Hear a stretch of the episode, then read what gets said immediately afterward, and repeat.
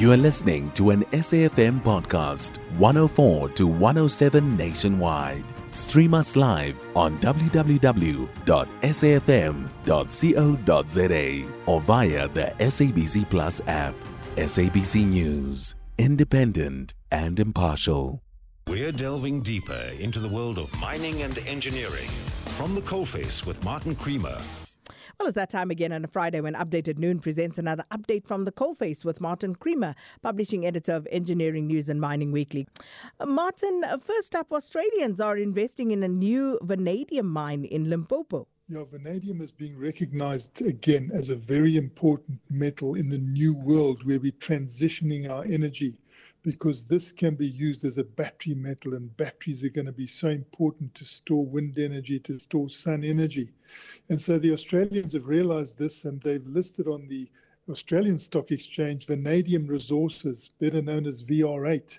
And they've come into South Africa. Their studies are now advanced, and it looks like they're going to not only mine here, but they're going to also manufacture here. And this is the new model. You know, in the new world, the juniors, they think big, and they don't just think of pulling vanadium out of the ground and sending it off in a train to some distant destination. They are now seeing how important these vanadium batteries are. So already at this stage, they're looking to producing eventually electrolyte here. They're looking to manufacture batteries here.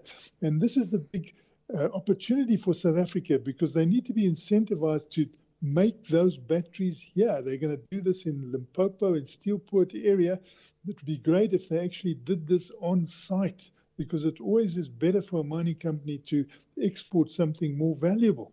And they are talking about that already. They're also discussing listing on the Johannesburg Stock Exchange, which is important for this region, so that we can also invest. It's not so conducive that juniors tend to go on the Australian Stock Exchange first, even those from South Africa. But this is just the way it is now. You know, our stock exchange hasn't been used to small companies, but it's got to do that. And you see it is reaching out. So that will be important. And the whole manufacture side of vanadium batteries here is going to be crucial. Martin, the revival of copper mining in the Northern Cape this week also received a positive nudge. Yeah, we've had tremendous responses to this, to our own story, you know, and it was just involving removing obstacles. There were the company couldn't get down and drill. It's Orion Minerals, also listed on the ASX, but now listed in Johannesburg as well, which is important. And they wanted to do some drilling to confirm the data that they've got, but they couldn't gain access to the ground. Those obstacles have been removed through surface rights and through acquisition of property. So it'll be great to get things moving in the Northern Cape. A lot of people see the Northern Cape as being as prospective as what, you know, Western Australia was decades ago. Parts of Australia were decades ago. And copper is going to be a very, very important metal. We know that Orion Minerals has already come in. They've seen what Anglovaal done. They've seen what Newmont and Goldfields have done. They've taken that data. They will be developing a mine at Priska in the Northern Cape. But the particular obstacles that had to be removed here were at Okiep. Now they can get going. The drilling has already been mobilized. So the speeding up of turning what is in the ground into copper for sale, and also beneficiating, they're talking a lot about beneficiation, you know, is going to be so important for us in South Africa, so important for the Northern Cape. And the person who's leading it is South African born. You know, he had emigrated to Australia, and now he's come back with his family, seen important opportunities here. We're going to see the development of Okiep. We're going to see the development at Priska, all moving at a pace that is very encouraging.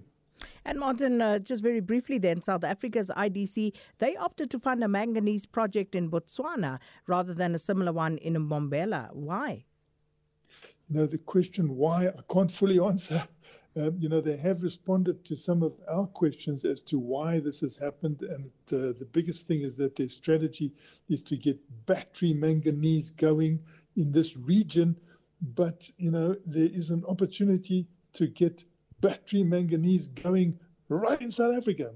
Mbombela, you know, has a site there which I've looked at, and which, you know, TIPS, which is the trade and industry group in South Africa that pushes policy and looks at interesting developments that can take place in South Africa. They say what is in Mbombela is already a mining jewel. It's an industrial jewel. And so it would be great to see the IDC, which is giving 300 million rand now to a Canadian company, which is, it would be great to see them also funding the Mbombela company, which has got 50 years of beneficiating waste manganese and now wants to turn waste manganese ore into battery manganese, which is in a huge demand.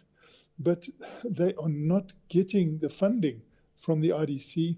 Exactly why, we don't know, but hopefully they will use their strategy, which they say, to build the region into a beneficiation of manganese area, will also extend to the Mbombela company. Well, hopefully you can get an answer for us. Maybe tell us next week, Martin.